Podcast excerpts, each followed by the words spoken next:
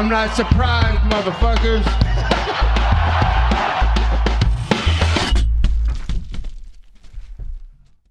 Et bonjour à tous, bienvenue dans l'épisode numéro 35 du Guillotine Podcast. On va parler de UFC Vegas numéro 19, Curtis Blades contre Derek Lewis.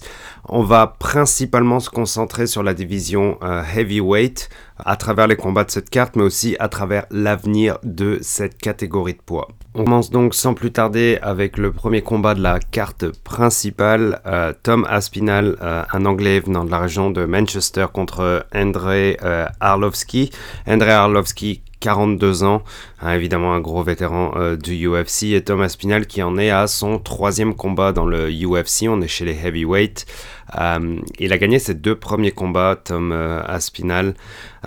et bah, écoutez, un, petit prospect sympa, je trouve, qui après cette victoire justement contre André Arlovski passe à 3-0 dans le UFC chez un nouveau contender en gros chez les heavyweight.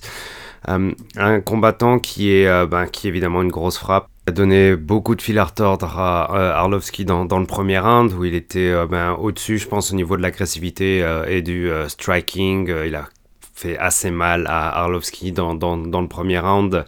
C'était mal parti pour l'ancien champion du monde, hein, Arlovski qui a déjà tenu la ceinture, bon ça date de longtemps, il a eu un parcours un peu à la Rocky récemment, et euh, puis sur ce deuxième round, s'est fait prendre vraiment sur une, une rear naked choke. Euh, éclair de la part de Thomas Minal. Il a vraiment pas fallu beaucoup de temps euh, à l'anglais pour prendre le dos de Arlovski qui était genre plus ou moins genouillé contre la grille mais qui a fait la grossière erreur euh, de montrer son dos. Euh, Thomas Pina n'a pas réfléchi, euh, est passé par un étranglement vraiment direct euh, autour de son cou. il lui a fallu genre quelques secondes avant que André Arlovski tape. André Arlovski s'en est voulu, hein, clairement. genre, il a vraiment crié un gros fuck juste après, après l'arrêt de l'arbitre, mais parce que justement, il aurait pas fallu montrer son dos à, ce moment-là. C'était vraiment genre une belle occasion pour Aspinal de, le prendre et de le finir. Et ce qu'il a fait, genre, avec, euh, avec Bravo. Euh, voilà, c'était euh, une belle démonstration quand même d'Aspinal qui, montrait qu'il était quand même au-dessus, je pense, et au niveau de la force de frappe, qui a fait énormément de dégâts sur Arlovski dans, dans, le premier round. quand je parle de dégâts, c'était pas forcément c'était pas forcément genre au niveau euh, ben, des, euh, des, blessures, au niveau du visage, etc. Mais bon, Arlovski a quand même pris un sacré coup dans le nez. Peut-être qu'il se l'est fait casser encore une fois. Je sais pas combien de fois Arlovski s'est fait casser le nez. Euh, on peut le voir hein, quand on regarde la forme de son visage dans un jour lambda. C'est qu'on peut, on peut voir que le, combattant a des dizaines et des dizaines de combats de MMA. 42 ans, vraiment une belle carrière. Euh, là, il, était sur euh, deux victoires d'affilée Arlovski, euh, donc c'est une, série qui est stoppée par Aspinal. ça, ça va être dur pour, pour l'ancien champion.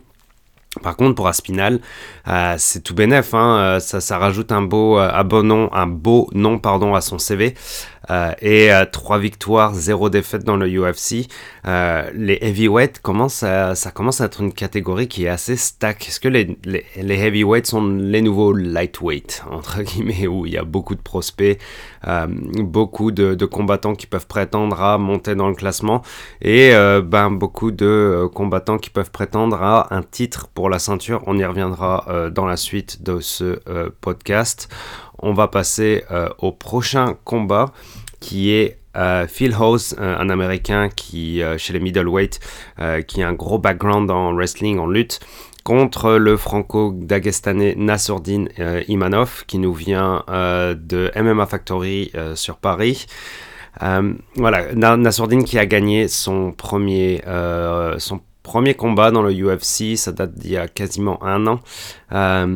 Et, euh, gros combat pour, euh, pour le franco-dagestanais contre Phil Hose, qui euh, a perdu ce combat à la décision, mais qui a vraiment perdu à la lutte. C'est clairement le, le c'est clairement l'élément qui qui a fait prendre le dessus euh, à l'américain, c'est euh, ben, l'américain a gagné, euh, a gagné tous les, la plupart des échanges de lutte.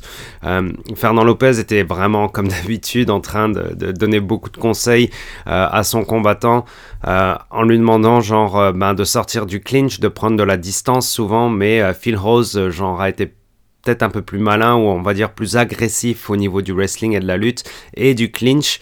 Euh, ce qui fait que ben, il a eu plus le contrôle du combat. Ce qui est vraiment bête parce que euh, Nassourdine Imanov, euh, dans les échanges de striking, prenait plus le dessus. C'est-à-dire que dès qu'il prenait un peu la distance et qu'il arrivait à, genre, à, mettre au moins genre, un, jab, une distance de jab entre lui et son adversaire, et à, se pousser contre à se pousser de la grille quoi pas rester contre la grille parce que ça ça lui a ça lui a fait énormément de mal au niveau du contrôle du temps euh, le fait euh, de, toujours se faire lutter contre la grille, ça lui a été euh, très négatif pour Nassourdine Imanov, parce que c'est ça qui fait qu'il a perdu à la fin, parce que euh, au niveau des échanges et des droites et de la boxe, mais Nassourdine, c'est lui qui a fait le plus mal à son adversaire. Euh, d'ailleurs, dans la fin du troisième round, on aurait pu croire que Nassourdine aurait pu prendre le dessus sur la fin, mais Phil Halls a vraiment bien survécu. Euh, on a vu au niveau de ses jambes qu'il était un peu, un peu faible, hein, Phil Halls, face aux, assauts de, de Nassourdine Imanov. Malheureusement, ça n'a pas été assez pour prendre le dessus au, au, niveau des points. Phil Rose a gagné à la décision, et, logiquement, hein, parce que c'est sûr que bah, si on regarde euh, le, contrôle du combat, c'est plus Phil Rose qui l'avait. Euh, lui, euh, bah, a, vraiment rendu des coups comme il le fallait, a, essayé de finir son adversaire, mais euh, Phil Rose est un dur, et il était très appliqué dans sa gestion du combat. c'est dur pour Nassourdine parce qu'on on y a cru sur la fin, on a cru qu'il pouvait passer au-dessus et même finir son adversaire sur euh, le troisième round. Euh, ça aurait été vraiment euh, une belle remontée, un beau comeback, mais malheureusement Phil Rose a été super pro, a, réussi à gérer encore une fois grâce à sa lutte. c'est un peu dur pour Nassourdine, mais voilà, j'ai bon espoir qu'il revienne fort.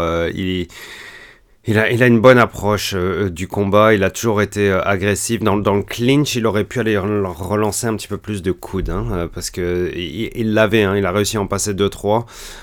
bon, Herb Dean lui a dit attention, des fois tu, tu passes un peu derrière la tête. tout ça pour dire que j'aime beaucoup l'état d'esprit de Nassourdine Imanov il a le niveau pour faire quelque chose de bien dans, le UFC. On, va le revoir bientôt. Hâte de voir son prochain combat. Bravo à lui quand même pour ce combat-là. Euh, un, bel état d'esprit. Euh, maintenant, il y a peut-être deux trois petits euh, défauts à gommer. Le, fait d'essayer de sortir plus vite quand on est pris contre la grille, etc. je suis sûr que ça va s'améliorer pour lui. J'ai hâte de le revoir. On repasse côté heavyweight maintenant avec Alexei Oleinik. Alors lui aussi 42-43 ans je pense plus de 70 combats euh, pro MMA. En MMA, évidemment, c'est très rare. Hein. On n'est pas en Muay Thai euh, où euh, les combattants, la plupart des combattants se tapent des, bah, du moins les tailles, hein, des 100, 200, 300, 400, 500 combats sur une carrière où c'est normal. En MMA, c'est beaucoup plus léger que même qu'en boxe, hein, généralement. mais Oleinik, voilà, c'est un vieux de la vieille, un, un, gros grappleur, ceinture noire, qui se retrouvait contre Chris House, euh, un Américain qui lui aussi justement a un beau petit euh, pédigré dans, dans, le UFC, euh, qui a gagné ses deux derniers combats. Euh, en 2020. Euh, donc euh, voilà, ça, ça aussi c'est un, un, beau prospect. Surtout que les, les, deux combats, les deux derniers combats qu'il a gagnés, il les a gagnés par KO dans le premier round. Forcément, ce sont des petits indices qui donnent un petit, un petit élan de popularité aux combattants rebelote pour Chris Dakaos qui au final a eu besoin de moins de deux minutes pour KO TKO Alexei Oleinik entrée beaucoup plus agressive de la part de Dao Chaos euh, sur euh, avec des bombes, hein, vraiment des bombes lâchées sur, euh, sur le, le grappleur russe. pas grand chose à dire, une démonstration de puissance de la part de Chris Dakaos. et Oleinik qui n'a pas pu suivre. Oleinik qui a eu vraiment mal dans les coups qui lui ont été portés ben, dès le début du round. ça a été vraiment dur pour le russe. Ça a été fini très vite pour Dao Chaos. Trois victoires par KO dans le premier round. Évidemment, on va entendre parler de lui. Et puis, encore une fois, un autre prospect chez les heavyweights. Euh, voilà, parce que là-dedans, au final, il y a, Cyril Gann, il y a Chris Daukaos, maintenant il y a Thomas Spinal. Euh, on est chez les heavyweights, donc c'est sûr, il faut prendre un pas de recul et, euh, et, réfléchir par rapport au fait que, bon, c'est toujours de la grosse puissance, ça peut être des grosses patates, ça peut être des grosses droites qui finissent un round. Ça arrive plus souvent chez les heavyweights, c'est sûr. Mais les records, les records qui sont vraiment clean, comme ça, un peu à la Seringen qui a 4 ou 5 maintenant, 0. Thomas Spinal qui a 3 ou 4-0, euh, Chris Dakaos qui a 3-0, dans le UFC je parle, hein, pas en MMA Pro. Euh, et ben forcément ça, rajoute comme euh, ben, un, petit pep, ça se recorde et beaucoup d'attentes au, niveau du, combattant et puis une hype qui se monte aussi. Ça c'est indéniable hein, parce que c'est pas seulement parler, faire du trash talk, c'est pas seulement se brander, c'est surtout mais, livrer dans l'octagone. Et ils l'ont fait. Euh, ça, euh, c'est cool pour la division parce que ça fait qu'on va se retrouver avec des classés euh, qui ont des beaux records et des beaux combats qui vont, qui vont s'en venir. Hein. c'est clairement. Il y, y, a, évidemment le, dernier combat de la carte qui rentre en jeu là-dedans, qui est Derek Lewis contre Curtis Blades. Oui, je passe le combat de Charles Rosa contre Derek Miner et Yana Kanitz, euh, Kanitskaya contre euh, Ketienne Vieira. Euh, je vais les passer parce que, comme je vous ai dit, on va se concentrer un peu sur les heavyweights pour cette carte-là. si on continue sur la lancée des heavyweights, mais là on part un peu plus côté haut du classement. Je rappelle que Curtis Blades est classé numéro 2 et Derek Lewis est classé numéro 4. La semaine prochaine, on a un combat entre Cyril Gain numéro 7 contre Rosenstruik numéro 3. Euh, et on a un combat entre Stipe Miocic euh, numéro euh, bah, champion et Francis Ngannou numéro 1. Donc vous voyez un peu la géopardie qui s'en vient sur les prochaines semaines et ce combat-là entre Derek Lewis et Curtis Blades, mais euh, justement à les mettre encore un peu plus de... Je sais pas comment on peut le voir, on peut le voir comme un peu un, beau bordel, euh, une belle complication, euh, parce que tellement de, combattants de haut niveau qui, vont se battre et tellement de gens qui peuvent prétendre à la ceinture, tellement de combattants qui ont soif d'aller chercher cette ceinture. le fait que ben, Stipe Miocic, des fois, attendent un peu trop, pas trop, mais attendent des longues périodes entre chaque combat. Hein. On a attendu plus d'un an pour avoir euh, le dernier combat contre euh, Cormier, euh, qui était une très belle trilogie d'ailleurs. donc c'est sûr que ça complique un peu les choses, mais ça rajoute du niveau et ça, ça rajoute du suspense, ça, rajoute sur le plan sportif, c'est génial. Il y, a énormément de bonnes choses dans, dans, cette division. Et ce combat-là entre Derek Lewis et Curtis Blades pouvait compliquer encore un peu plus les choses, peu importe l'issue du combat. On va parler d'abord du combat avant de parler de l'avenir euh, des heavyweights euh, brièvement. Euh, Curtis Blades qui a été très très très patient sur la façon de lancer ses takedowns parce que Curtis Blades c'est un wrestler, un lutteur. Il est, il est très bon en ground and pound, c'est quelque chose qu'il a vraiment amélioré. Il a gagné ses quatre derniers combats contre Justin Willis, Abdou pardon, Abdou euh, Junior dos Santos, Alexander, Alexander Volkov, euh, et donc deux combats victoires par TKO. Euh, voilà, c'est quand même du lourd, mais de l'autre côté, Derek Lewis a gagné ses trois derniers combats aussi contre Ivanov, bon, en split decision. Latifi, bon ça c'était une belle victoire quand même par décision, et Alexei Oleinik, bon ben par TKO. Euh, donc Derek Lewis qui reste toujours dans la danse. Hein, euh, et lui, euh, Derek Lewis, il en est euh, 20, il en a 24 victoires, 7 défaites avant ce combat-là. Ça a beau être Derek Lewis où on se dit bon ben c'est peut-être pas forcément le plus complet des athlètes en, en, MMA et quand on parle le plus en complet des athlètes on pense à tout ce qu'il y a comme combat au sol, jiu-jitsu, wrestling, etc. Où Derek Lewis est dans un style un peu plus de, brawl et de, contrôle du temps sur euh, placer ben, euh, une droite ou une gauche euh, ou même un kick hein, parfois, mais c'est parce que Derek Lewis c'est le knockout power surtout. il en a envoyé plus d'un au tapis sur des one punch. On se rappelle notamment du combat contre Alexander Volkov qu'il était en train de perdre et qu'il a gagné dans les dernières secondes du combat en envoyant genre une droite qui a mis son adversaire au sol avec une finition en ground and pound. Voilà, c'est Derek Lewis. Euh, c'est sa façon de faire, c'est sa façon de se battre. Mais il fait peur à tout le monde, hein, clairement. Tout le monde a peur de lui. Et euh, Curtis Blades avait très peur justement de cette droite et de ce knockout power parce qu'il a été très patient dans le premier round. Il a il a envoyé beaucoup de feintes quand il voulait shooter pour un takedown, parce que Derek Lewis, pardon, Curtis Blades, Razor Blades, c'est sa spécialité, hein, de, genre vraiment un peu mixé le striking pour pouvoir justement shooter ce takedown, vous mettre au sol, faire du ground and pound, vous moller, parce qu'une fois que vous fois que Curtis Blades a fait son takedown, vous met au sol. Euh, là, c'est parti pour vraiment un sale moment. C'est la galère de se relever. Il faut essayer de se pousser contre la grille pour pouvoir euh, s'aider à se relever. Sinon, euh, on est parti pour genre des, des, longues secondes, des longues minutes de ground and pound. Curtis Blade sait très bien faire ça. il, commence à il, a commencé à être vraiment meilleur avec ses coudes aussi sur ses derniers combats dans ground and pound. Très très bon. Donc voilà, prudence de la part de Curtis Blades euh, qui euh, essaye justement de trouver son, range euh, pour pouvoir envoyer quelques jabs et potentiellement shooter pour ce takedown là. et il l'a vu directement hein, dès le premier round, c'est que genre s'il s'approche un peu trop, ben Derek Lewis, genre sur ses counters, il envoie des droites, mais qui sont genre c'est du ciment à la place de, des points qu'il a, c'est impressionnant. Donc Curtis Blades a été vraiment vraiment prudent.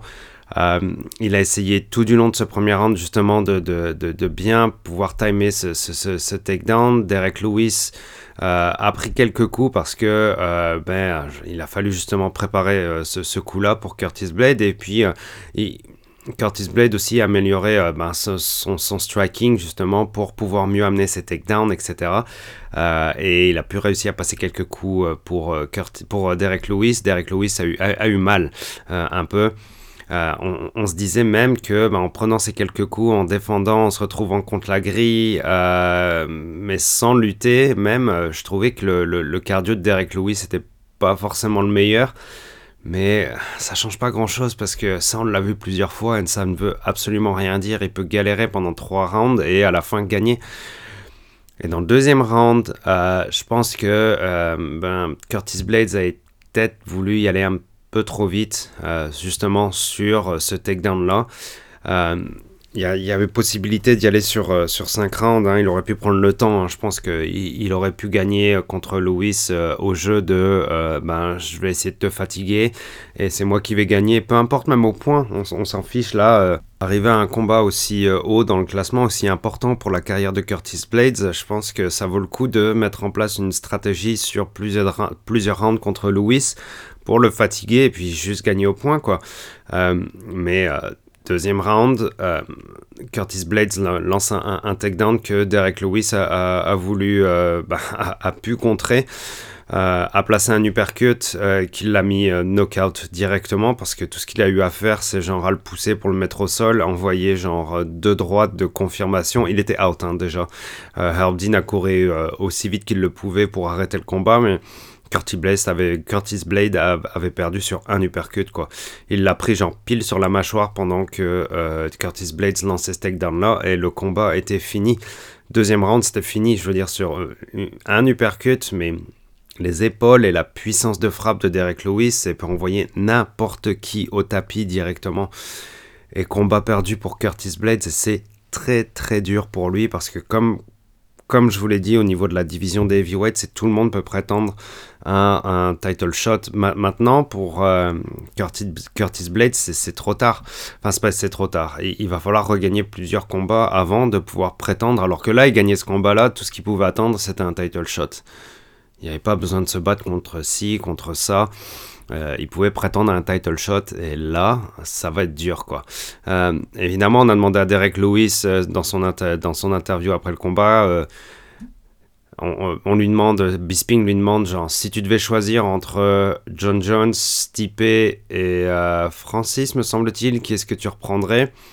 Bah, Il a dit, bah, je prends Stipe, quoi, parce que évidemment, lui, il pense à un title shot, un peu plus d'argent et peut-être la possibilité de, gagner la ceinture. Il a eu cette possibilité-là contre Cormier. Cormier a utilisé son grappling.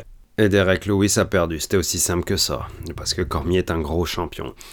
Et euh, Derek Lewis, bon, c'est sûr qu'il a d'abord call-out, semi-call-out euh, John Jones dans son interview, mais bon, Bisping lui a demandé, genre, si t'avais le choix entre ces trois adversaires, bon, bah, il a pris euh, Stipe Miocic, évidemment, pour aller chercher une ceinture. Euh, très compliqué euh, en haut, hein, puisque évidemment on parle de John Jones, on sait pas quand est-ce qu'il va arriver, mais il va arriver, il s'entraîne, il a pour prendre du poids, pour devenir un heavyweight, mais on sait pas quand il va arriver.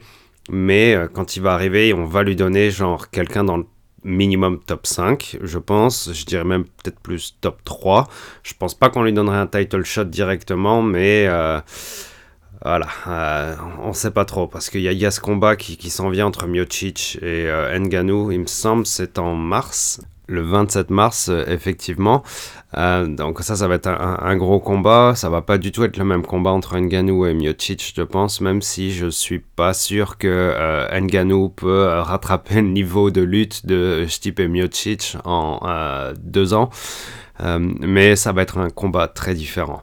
Et euh, c'est une division très différente aujourd'hui. Encore une fois, Derek Lewis est remonté au classement. John Jones arrive. Que va-t-il se passer? Il y a, La semaine prochaine, il y a un combat entre Cyril Gain et Rosenstruik. Si Cyril Gain gagne, il sera 5 ou 6-0 dans le UFC. Euh, voilà, c'est au-dessus du prospect après. Hein. C'est clairement au-dessus du prospect. Et puis, comme je vous ai dit, il y en a deux qui sont euh, plus ou moins arrivés aujourd'hui. C'est euh, Chaos et euh, Aspinal qui sont à, 3, 3 victoires 0 chaque dans le UFC.